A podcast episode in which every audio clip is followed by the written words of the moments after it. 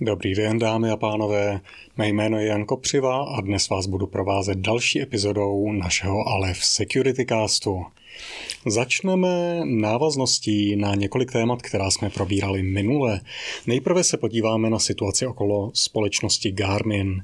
Můžete si vzpomenout, že 23. července došlo k vyřazení některých služeb, které tahle společnost poskytuje z provozu. Došlo k tomu v důsledku ransomwareového útoku na její systémy, v důsledku zašifrování mnoha jejich systémů. Netrvalo to až tak dlouho a společnosti se podařilo ty postižené systémy opět uvést do provozu. Došlo k tomu zřejmě po zaplacení výkupného, které bylo původně požadované. To výkupné organizace nebo skupinka útočníků, která se jmenuje Evil Core, stanovila na 10 milionů dolarů. Neví se, jestli Garmin zaplatil celou tuhletu částku nebo jenom její část. Každopádně podařilo se mu vytvořit zřejmě za pomocí organizace Emisoft dekryptor, kterým byli následně schopni dešifrovat postižené soubory. Proč je tahle ta aféra zajímavá? Kromě toho, že společnost Garmin provozuje celosvětově využívané služby, a tedy ten dopad byl cítit opravdu globálně, je to zajímavé taky z toho důvodu, že na skupinku, která stojí za tímhletím útokem na skupinu Evilcore, byly totiž koncem loňského roku uvaleny sankce a tedy společnost Garmin nemohla dle amerického práva s touhletou skupinkou provádět jakékoliv finanční operace, čili zaplatit jim za ten dekryptor. Hypotetizuje se, že z toho důvodu si najala třetí stranu, která provedla veškeré ty finanční operace a sloužila jako takový prostředník. Uvidíme, co se v budoucích týdnech k téhleté aféře ještě objeví za informace, budeme vás o tom informovat. Každopádně pro teď to vypadá, že všechny služby, které Garmin poskytuje, už by měly být opět online. Druhá zpráva, u níž se zastavíme, se týká opět tématu, které jsme otevírali minulý týden. Konkrétně onoho v uvozovkách hacku Twitterových účtů významných osobností a celebrit, v rámci nichž útočníci publikovali tweety, které nabádali lidi, aby posílali do určité kryptoměnové peněženky bitcoiny s tím, že se jim vrátí jejich dvojnásobek. V rámci celé téhleté aktivity si útočníci přišli na víc než 100 tisíc dolarů a Dobrou zprávou je, že už se podařilo ty útočníky zadržet. Dle dostupných informací stáli za tímhletím útokem tři mladíci ze Spojených států, a to ve věku 17, 19 a 22 let. Ten hlavní aktér, respektive ten, který byl označený za hlavního aktéra, byl ten nejmladší 17-letý a v současnosti mu hrozí až 45 let odnětí svobody. Může se zdát, že takovýhle trest by byl velmi citelně nepřiměřený tomu, co ti mladíci skutečně udělali. Nicméně vypadá to, že prokuratura ve Spojených státech chce využít tuhle situaci jako takový odstrašující příklad, aby odvrátila hrozbu podobných budoucích útoků, protože ten útok byl vedený skrz sociotechnické kanály, jednalo se o phishing a o telefonické útoky, které vedly ke kompromitaci mechanismů a nástrojů Twitteru, které následně ti útočníci využili. A tedy nejedná se o nic technicky přehnaně sofistikovaného, teoreticky by mohl takovýhle útok provést kdokoliv, tak se tomu zřejmě snaží na straně americké prokuratury předejít. To poslední téma z minulého Security Castu, k němuž se vrátíme, je platforma Zoom. My se k ní v rámci Security Castu vyjadřujeme poměrně pravidelně a dnes to bude v souvislosti s nově publikovanou zranitelností. V rámci privátních Zoom meetingů se totiž defaultně nastavuje šestiznaké numerické heslo, respektive PIN, čili těch možností na PIN je jeden milion různých kombinací. Ve chvíli, kdy určitá platforma používá takovýhle bezpečnostní mechanismus, je standardem, že pro použití těch hesel nebo těch pinů nastaví i nějaký rate limiting, čili možnost poslat maximálně například 10 pokusů na pin z jedné IP adresy za minutu. Díky tomu pak není možné, aby hypotetický útočník prolomil takový pin nebo heslo hrubou silou. V případě Zoomu nebyl žádný rate limiting nastavený, což znamenalo, že odhodlaný útočník, který byl schopný ten útok distribuovat přes větší množství bodů, přes větší množství útočících počítačů, by byl teoreticky schopný zlomit hrubou silou to šestiznaké numerické heslo nebo ten pin velmi rychle, opakovanými požadavky z většího množství strojů. Díky tomu, jakým způsobem bylo ověřování implementované na straně serverů Zoomu, bylo možné tuhletu paralelizaci útoku udělat velice snadno. Výzkumník, který objevil tuhletu slabinu, respektive zranitelnost, oznámil jí Zoomu, následně publikoval i informace o tom, jak by takový útok mohl probíhat a zmínil, že sám v rámci testování implementoval stroj v rámci AWS Cloudu, z něhož se mu podařilo za 25 minut vyzkoušet 91 tisíc hesel k určitému Zoom meetingu. Čili z tohohle je krásně vidět, že kdyby jsme měli 50-100 strojů, jsme schopni dostat se na úroveň jednotek minut k prolomení hesla k libovolnému meetingu. Zoom už tuhletu zranitelnost záplatoval, v současnosti už je tam implementovaný rate limiting, který brání jejímu zneužití. Nicméně je to hezká ukázka toho, že byť se na Zoom soustředila bezpečnostní komunita už cca před půl rokem a zranitelnosti v něm vyhledává poměrně často, i něco takhle triviálního pořád ještě zůstalo. Čili stoprocentně bezpečná platforma nemůže být nikdy žádná, ale hezky se ukazuje, že i taková, na kterou je soustředěná značná část bezpečnostní komunity, v sobě stále může mít podobně triviální zranitelnosti.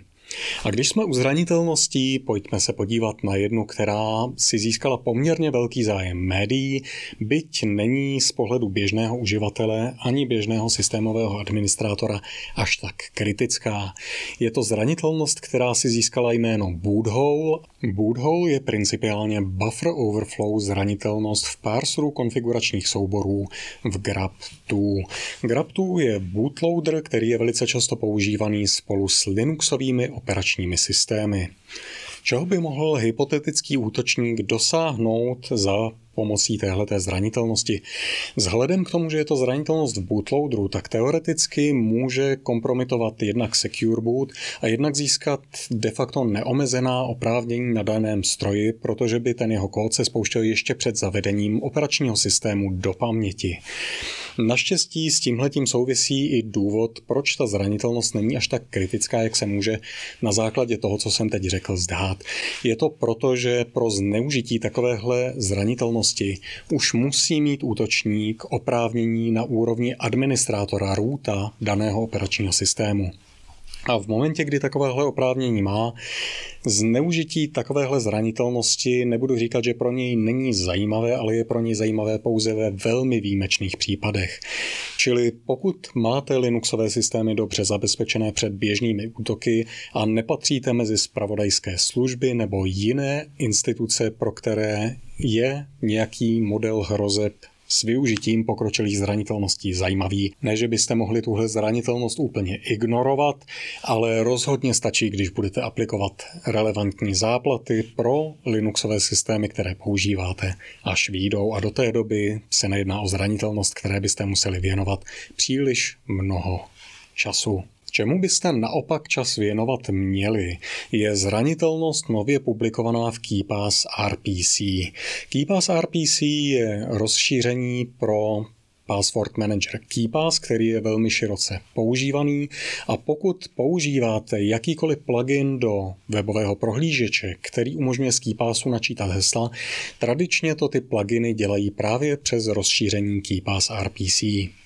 V KeePass RPC byla v minulém týdnu publikovaná zranitelnost, která umožňuje hypotetickému útočníkovi v momentě, kdy se mu podaří přesměrovat uživatele, který využívá KeePass s nějakým pluginem, který komunikuje přes RPC s databází hesel, na podvodnou stránku vyčíst všechna hesla, která má daný uživatel v databázi. Čili v momentě, kdybyste používali KeyPass a vešli na podvodnou stránku, útočník může získat všechna vaše hesla, která máte uložená v té otevřené KeyPassové databázi. Je to poměrně alespoň potenciálně velký problém, protože v KeyPassu má většina uživatelů uložená všechna svá hesla. Na druhou stranu Pravděpodobnost, že narazíte na takovouhle podvodnou stránku je poměrně malá. Přesto bych doporučil aplikovat ten update co nejdříve, pokud KeyPass RPC používáte. Pokud používáte jenom KeyPass bez prolinkování na jakýkoliv plugin bez RPC, pak žádná aktivita z vaší strany samozřejmě potřeba není. Zmínku si zaslouží také situace okolo malwareu Emotet. Jedná se o v současnosti zřejmě nejrozšířenější a nejdistribuovanější škodlivý kód, který principiálně funguje jako Remote Access Trojan a umožňuje na kompromitované stroje následně instalovat libovolný software. Co je na tomhle malwareu zajímavé s výjimkou toho, jak je rozšířený, je situace z minulého týdne, kdy se ukázalo, že Emotet v rámci šíření e-mailem používá také kradené legitimní přílohy pro maily. Historicky koncem loňského roku začal Emotet na kompromitovaných strojích procházet e-mailovou konverzaci, e-mailovou komunikaci a navazovat na ní. Čili v rámci už běžící konverzace, už běžící výměny mailů, mohl najednou oběti přijít mail, který vypadal naprosto legitimně jako reakce na její komunikaci, kterou skutečně vedla s daným protějškem a v příloze takového mailu byl soubor s emotetem. Rozhodně z pohledu autorů malwareu velice efektivní způsob, jak distribuovat škodlivý kód. V minulém týdnu šli autoři emotetu ještě dál a svému výtvoru dali do vínku i schopnost krást přílohy.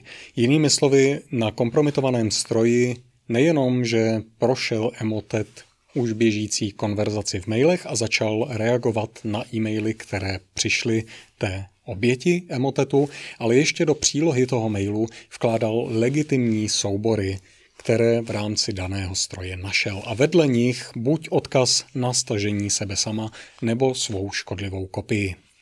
Rozhodně se jedná o velice efektivní způsob, jak distribuovat malware, protože e-mail, který přišel od legitimního odesilatele v reakci na námi skutečně zaslanou zprávu, e-mail, který navíc nese v příloze legitimní soubory, může vypadat i pro poměrně znalého uživatele, který by se jinak nachytat nedal, poměrně legitimně. V takových případech se potom nelze divit, že emotet se poměrně úspěšně šíří. Doporučení pro vás, dámy a pánové, pokud ve svých institucích vedete nějaký vzdělávací program zaměřený na bezpečnost a uživatelské povědomí v oblasti bezpečnosti, může být na místě zmínit, že i takhle sofistikované phishingové útoky se světem zcela běžně šíří. To poslední, čím se s vámi dnes rozloučíme, jsou výsledky našeho vlastního výzkumu. My jsme v posledním roce monitorovali v rámci jednoho testovacího serveru, k jakým souborům se nejčastěji pokouší přistupovat automatizované boty, které provádí scraping webu, credential stuffing, automatizované zneužívání přihlašovacích stránek nebo automatickou injektáž různých škodlivých payloadů a podobně. V rámci tohohle serveru jsme specifickým způsobem nastavili soubor robots.txt, tak aby všechny legitimní boty od těch stránek, které nás zajímaly, držel dál a v důsledku toho jsme si mohli být jistí, že jenom ty škodlivé boty přistupovaly k těm stránkám, které byly zájmové. No, výsledky byly poměrně zajímavé. Konkrétně v tom, že hezky ukázali, že pokud používáte na svých doménách WordPress nebo jakýkoliv jiný standardizovaný CMS systém, jako je Joomla nebo Drupal, rozhodně byste měli omezit přístup k jakémukoliv administrativnímu rozhraní.